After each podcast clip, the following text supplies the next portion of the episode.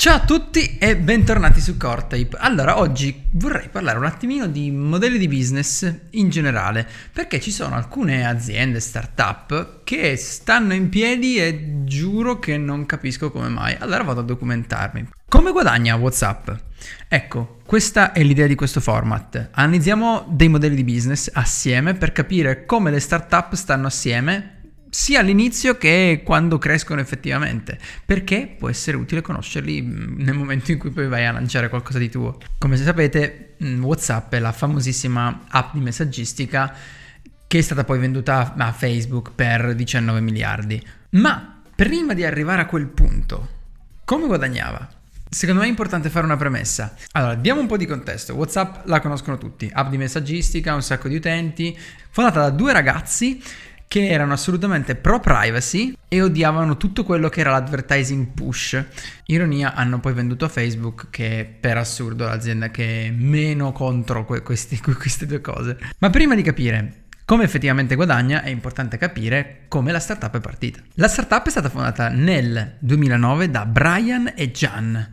Due ragazzi che hanno lavorato per un sacco di tempo eh, in una piccola azienda chiamata Yahoo per 9 anni. Piccolo trivia, prima ancora di eh, lanciare WhatsApp, i due fondatori hanno provato a farsi assumere da Facebook, ma Facebook eh, non li ha assunti. Quindi 2009 è veramente il primo periodo dove eh, il mondo iPhone di per sé comincia a prendere piede e effettivamente i due fondatori vedono che c'è della potenzialità in questo. Quindi lanciano una piccola app chiamata WhatsApp dove è possibile inserire uno status eh, e le persone all'interno della tua cerchia vedono appunto qual è il tuo stato attuale, cosa che poi è rimasta nello stato per sempre in WhatsApp. Ad un certo punto WhatsApp lancia le notifiche push e effettivamente gli utenti di questa WhatsApp, che è chiaramente un prototipo veramente iniziale di quello che conosci oggi come WhatsApp, eh, continuano a pingarsi l'un l'altro. Vedendo questa interazione, eh, i due fondatori dicono: Ok, creiamo un'app di messaggistica perché è, è, chiaramente lì che l'utente vuole arrivare. Quindi esce una versione 2.0, inseriscono l'app di messaggistica e WhatsApp arriva a 250.000 utenti. Entro l'inizio del 2011 l'app è già nella top 20 dell'App Store. È vero che l'App Store era veramente nuovo, ma se vi ricordate all'inizio c'erano tantissime app immondizia o super semplici, quindi comunque era, era, un aspetto rilevante essere là sopra. Nel momento in cui l'app cresce così tanto, è veramente semplice essere avvicinati da investitori di qualunque tipo. Perché? Perché effettivamente vedono le potenzialità, capiscono che c'è un vero mercato da aggredire e quindi mm, gli investitori vogliono entrare all'interno di quella startup. Il problema è che nel momento in cui un investitore entra è facile che richieda quantomeno delle modifiche alla rotta che, che tu stai portando, specialmente se entra con del capitale ingente. E quindi all'inizio i fondatori di WhatsApp dicono no, grazie, perché vogliamo e ci teniamo a essere quell'app che è senza pubblicità e che tutela la privacy dei propri utenti. Infatti nel 2012 esce poi un articolo sul loro blog chiamato Perché non vendiamo ads. Appunto in questo articolo eh, i due fondatori raccontano di come effettivamente eh, le aziende che vendono advertising, pubblicità di qualunque tipo, eh, hanno interi team dedicati a targetizzazione, come deliberare quella specifica ads al mercato giusto, all'utente giusto ed effettivamente non è quello che vogliono fare loro perché eh, in questo articolo appunto spiegano che eh, i, i loro ingegneri si occupano principalmente di migliorare l'esperienza dell'app, eh, tutelare la sicurezza dei dati che vengono trasmessi all'interno della stessa, eccetera, eccetera. Ma soprattutto devi tener conto che nel momento in cui vendi advertising, il tuo utente è il prodotto stesso che, che stai vendendo, cioè tu vendi il tuo utente. WhatsApp no, piaceva. Però plot twist. Nonostante i due fondatori dicessero no, non vogliamo capitale perché se no l'investitore eccetera eccetera, nell'aprile del 2011 Sequoia Capital investe 8 milioni nella startup e come se non bastasse nel 2013 eh, lo stesso fondo di investimento investe altri 50 milioni. Tieni conto che a questo punto WhatsApp ha 200 milioni di utenti attivi e una valutazione di 1.5 miliardi. Ma qui viene la parte interessante. Una volta che hai preso tutti quei milioni, quello può in qualche modo sostentarti, ma fino a quel punto WhatsApp come cavolo stava in piedi? Per chi è un pochino datato e l'ha usato sin dall'inizio si può ricordare che eh, il primissimo modello di business di WhatsApp era appunto freemium, Cosa significa? Il primo anno era gratuito e poi WhatsApp ti chiedeva di pagare 99 centesimi all'anno per il suo utilizzo, anche se poi in realtà eh, non è chiaro con che criterio, ma mh, mm, sono poi in pochi ad averlo effettivamente pagato, perché tipo anche a me era successo, a un certo punto WhatsApp ha cominciato a regalarmi la subscription al loro servizio, quindi... Eh, non si è capito tanto eh, come monetizzassero davvero, però effettivamente quella era la loro unica fonte di reddito fino a quel punto. Ok, allora siamo arrivati al 2014, eh, punto in cui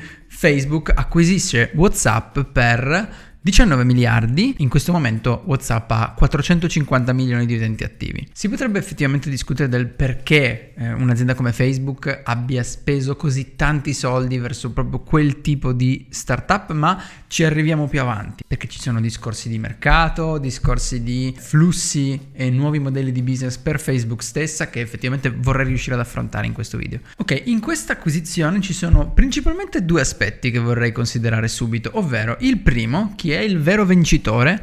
Eh, e nessuno se lo aspetta, ma il vero vincitore di questa acquisizione qui è il fondo di investimento che ha acquisito le primissime quote di WhatsApp, perché di fatto loro hanno tirato fuori 3 miliardi da un investimento di 58 milioni, che non è male. L'altro aspetto fondamentale è, a questo punto penserai, ok, eh, WhatsApp ha venduto a Facebook e darà tutte quante le informazioni dei propri utenti eh, a Facebook, il quale comincerà a vendergli pubblicità, eccetera, eccetera. E invece no, perché eh, uno dei punti cruciali dell'accordo appunto stretto tra eh, WhatsApp e Facebook è appunto che la prima resti indipendente e quindi continui ad adoperare seguendo le proprie logiche, i propri valori, eccetera, eccetera, senza andare a vendere pubblicità ai suoi utenti. È uscito anche un articolo molto carino sul, sul, blog di WhatsApp all'epoca dove appunto diceva ecco che cosa cambierà per gli utenti la risposta era appunto niente perché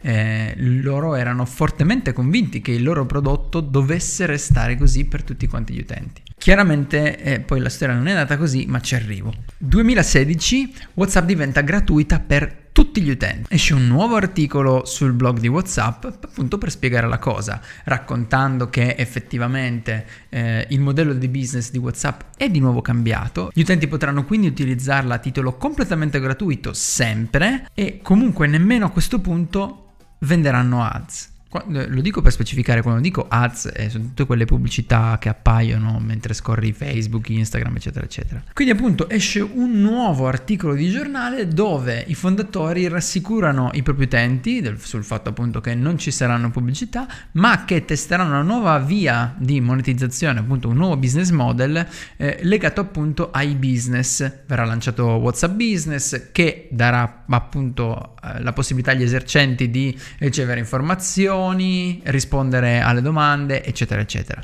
E quindi che il, tutto quanto la loro monetizzazione arriverà principalmente da quel canale. Stesso anno, sempre 2016, eh, WhatsApp annuncia la propria crittografia end-to-end. Cosa significa? Che né Facebook né WhatsApp avranno accesso alle conversazioni, ai dati delle conversazioni che avvengono sulla piattaforma. Nello stesso tempo però eh, viene anche aggiornata la privacy policy dell'azienda. E in un nuovo articolo del loro blog eh, i due fondatori rassicurano i propri utenti del fatto che da questo momento Facebook avrà accesso a alcune delle metriche tracciate da WhatsApp, chiaramente in via anonima, questi dati non sono mai scritti di Daniele Mogavero, ha scritto questo, ha 29 anni, vive a Torino, eccetera, eccetera, e che appunto collegando i due mondi di WhatsApp e Facebook, eh, quest'ultima potrà farti delle proposizioni di amicizie molto più in linea con le, i tuoi affinità, i tuoi contatti, eccetera, eccetera. Inoltre, tutta quanta l'utenza di WhatsApp potrà appunto ricevere delle pubblicità molto più targetizzate. Cosa significa? Che nel momento in cui scorri Facebook o Instagram, le pubblicità in cui ti imbatterai molto probabilmente saranno più in linea con i tuoi bisogni, quello che ti piace. Quindi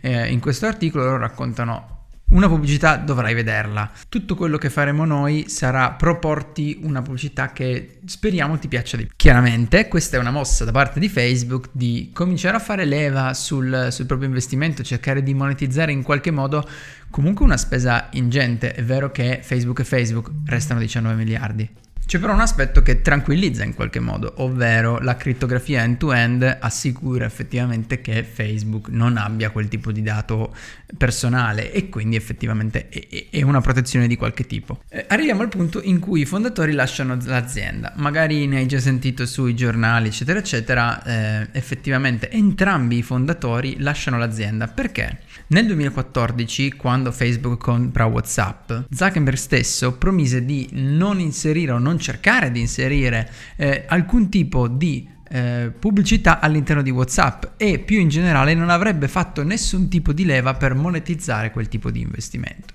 E non soltanto adesso, ma per i prossimi 5 anni. Nel 2017 però, nonostante le promesse, Zuckerberg convoca un board eh, dove appunto prova esplicitamente a inserire della pubblicità all'interno di WhatsApp. Qui cominciano i litigi, nel senso che eh, i due fondatori sono chiaramente difensori della privacy e del no ads all'interno della propria applicazione. A questo punto però Brian per rispondere eh, alle richieste di Facebook eh, propone un nuovo business model per la startup, ovvero chiedere una fee all'utente superati un certo numero di messaggi scambiati con altri utenti. Facebook non accetta, eh, la situazione si inasprisce e Brian appunto sceglie di lasciare immediatamente l'azienda. Questa operazione gli costa 850 milioni di dollari, appunto perché eh, uno dei patti era rimanere un tot di tempo all'interno di Facebook e nel management eh, di WhatsApp stessa e comunque lui sceglie di perdere 850 milioni di dollari per uscire immediatamente. Il suo socio subito rimane, ma eh, decide di lasciare Facebook l'istante in cui eh, può riscuotere i suoi 850 milioni di dollari. Ci sta. Ma veniamo però al succo del video. Come guadagna WhatsApp oggi? Al momento WhatsApp ha due revenue stream diverse. WhatsApp Business, ovvero eh, tutte quante le attività commerciali possono aprire solo su Android eh, un'utenza business dove gli utenti possono fare domande e interagire con l'esercente di turno, può essere una palestra, un ristorante, qualunque tipo di cosa. Eh, Facebook monetizza questo tipo di eh, attività? No. Ehm, l'utenza è gratuita, avere questo tipo di user non è a pagamento, però Facebook fa pagare gli esercenti per le risposte tardive. Cosa significa? Un utente scrive eh, a un business eh, su WhatsApp Messenger. Facebook ti fa pagare per tutte quante le risposte che non vengono date entro le 24 ore eh, successive alla richiesta. Ne consegue quindi che tutti quanti gli esercenti saranno praticamente obbligati a rispondere prima alle domande poste via WhatsApp, ma soprattutto porterà gli utenti a fare domande e quindi anche ottenere risposte in tempi brevi via WhatsApp e questo chiaramente è un attacco direttissimo eh, a Google perché chiaramente ad oggi eh, quello è il primo canale di comunicazione tra esercenti e clienti in generale. L'altra revenue stream sono le inserzioni che rimandano WhatsApp. Questa è, è, è un po' tricky da capire però resta con me. Su Facebook si possono fare delle inserzioni, quindi delle pubblicità eh, che portino l'utente a scrivere a un'attività commerciale direttamente su WhatsApp. Questa è una revenue stream che non può comparire direttamente su WhatsApp, eh, però chiaramente è un modo di Facebook che gli permette di monetizzarla. Poi chi la fatturi è indifferente, tanto poi ad oggi sono pressoché la stessa azienda. Veniamo invece adesso ai business model del futuro, ovvero come WhatsApp ha intenzione di guadagnare nel prossimo futuro. Principalmente anche qui sono due le strade che vogliono percorrere, ovvero la prima è l'introduzione eh, delle pubblicità all'interno di WhatsApp, ma non ovunque, non all'interno delle chat, ma eh, tra gli stati, spiego meglio. Gli stati di WhatsApp ad oggi sono diventati praticamente come le storie di Instagram. Ecco appunto, il loro piano è di prendere questi stati e introdurre delle pubblicità tra uno stato e l'altro. Poi per carità, nel nostro paese non le usa nessuno, però è, uno dei, dei loro progetti futuri. L'altra grossissima parte sarà WhatsApp Payment, ovvero sistema di pagamento per eh, pagare esercenti, pagare business di qualunque tipo e scambiare soldi tra un utente e l'altro. Questo servizio è già stato testato nel 2018 in India, teoricamente doveva essere lanciato nel 2020 Niente, è andata così. Però ad oggi ancora non si è visto nulla. Quanti soldi invece fa effettivamente WhatsApp? Non ho la risposta, ci sono soltanto un sacco di congetture online, eh, però effettivamente non esiste un dato che non sia aggregato per tutto quello che fattura Facebook in generale. Quindi eh, vediamo insieme qualcuna delle congetture che, che l'internet ha tirato fuori. Stando a quanto dice Facebook stessa, nel 2014 ha fatturato 1.2 billion, eh, però qui stiamo ancora parlando del primo business model della startup, eh, quando effettivamente chiedeva un euro l'anno a ogni utente. Nel 2017 invece Forbes ha stimato eh, una revenue che va dai 5 ai 15 billion, con un valore per utente che va dai 4 ai 12 dollari, che non è male come dato. Allora, secondo me le cose da portarsi a casa, quindi queste sono le conclusioni, sono principalmente due. La prima è che WhatsApp ha avuto un business model iterativo. Cosa significa? Ogni volta ha continuato a cambiare e cambiare, cambiare il proprio business model, tant'è che tuttora oggi che è stata acquisita per 19 miliardi è ancora là a discuterlo con Facebook quando i fondatori erano ancora all'interno della startup. E questo non vale per loro, ma in realtà tutti i business model andrebbero adattati a seconda dello stato di crescita, ma anche soltanto perché alcuni business model non li puoi proprio valutare fino a che non hai un determinato numero di utenti e pensarci ora che magari ne hai due non ha assolutamente senso. L'altra considerazione è un pochino più complessa, ovvero in questa parte di mondo, parlo in Europa in generale, un business del genere sarebbe potuto nascere perché immagina eh, io e te facciamo una startup. Benissimo, eh, la validiamo, abbiamo un sacco di utenti, andiamo dagli investitori e diciamo ragazzi abbiamo un progetto che piace un sacco ma non abbiamo business model e non abbiamo assolutamente idea di come monetizzarlo. Perché? Perché non vogliamo né eh, mettere dell'advertising né, né, né, qualunque altra cosa che effettivamente possa portare de- del capitale all'interno della startup. Io veramente di investitori ne conosco tanti, ho parlato con tanti di loro, praticamente chiunque ti direbbe no, non esiste che io investa in una startup, non importa neanche quanto, che sa già di non voler fare nessun tipo di cambio di rotta perché vuole in qualche modo tutelare quello che, quello che ha creato. Questa cosa verrebbe quasi sicuramente distrutta da, penso chiunque, poi magari è veramente nella mia esperienza e mi sbaglio di brutto, però dimmelo perché effettivamente è quello che mi aspetto. Poi in realtà non fraintendetemi, è una cosa molto molto bella quella che hanno fatto però effettivamente erano all'interno di un'industria che stava esplodendo, eh, sono ad oggi un leader di mercato enorme ed hanno avuto la fortuna di poterlo fare. Io però quello che mi chiedo è quanti altri avrebbero fallito, o magari non lo so, e sono falliti per inseguire quel tipo di sogno a quel tipo di condizioni? Tutto lì. Zuckerberg, Congo, da, Congo, ma, Congo, ba che la, no, questa non la posso dire perché sennò qualcuno... Concova... Con, con, cosa voglio dire? Convoca, convoca. Zuckerberg... Montare sto video sarà un disastro. E questo perché? Principalmente perché eh, questo obbligare... Ah, ah,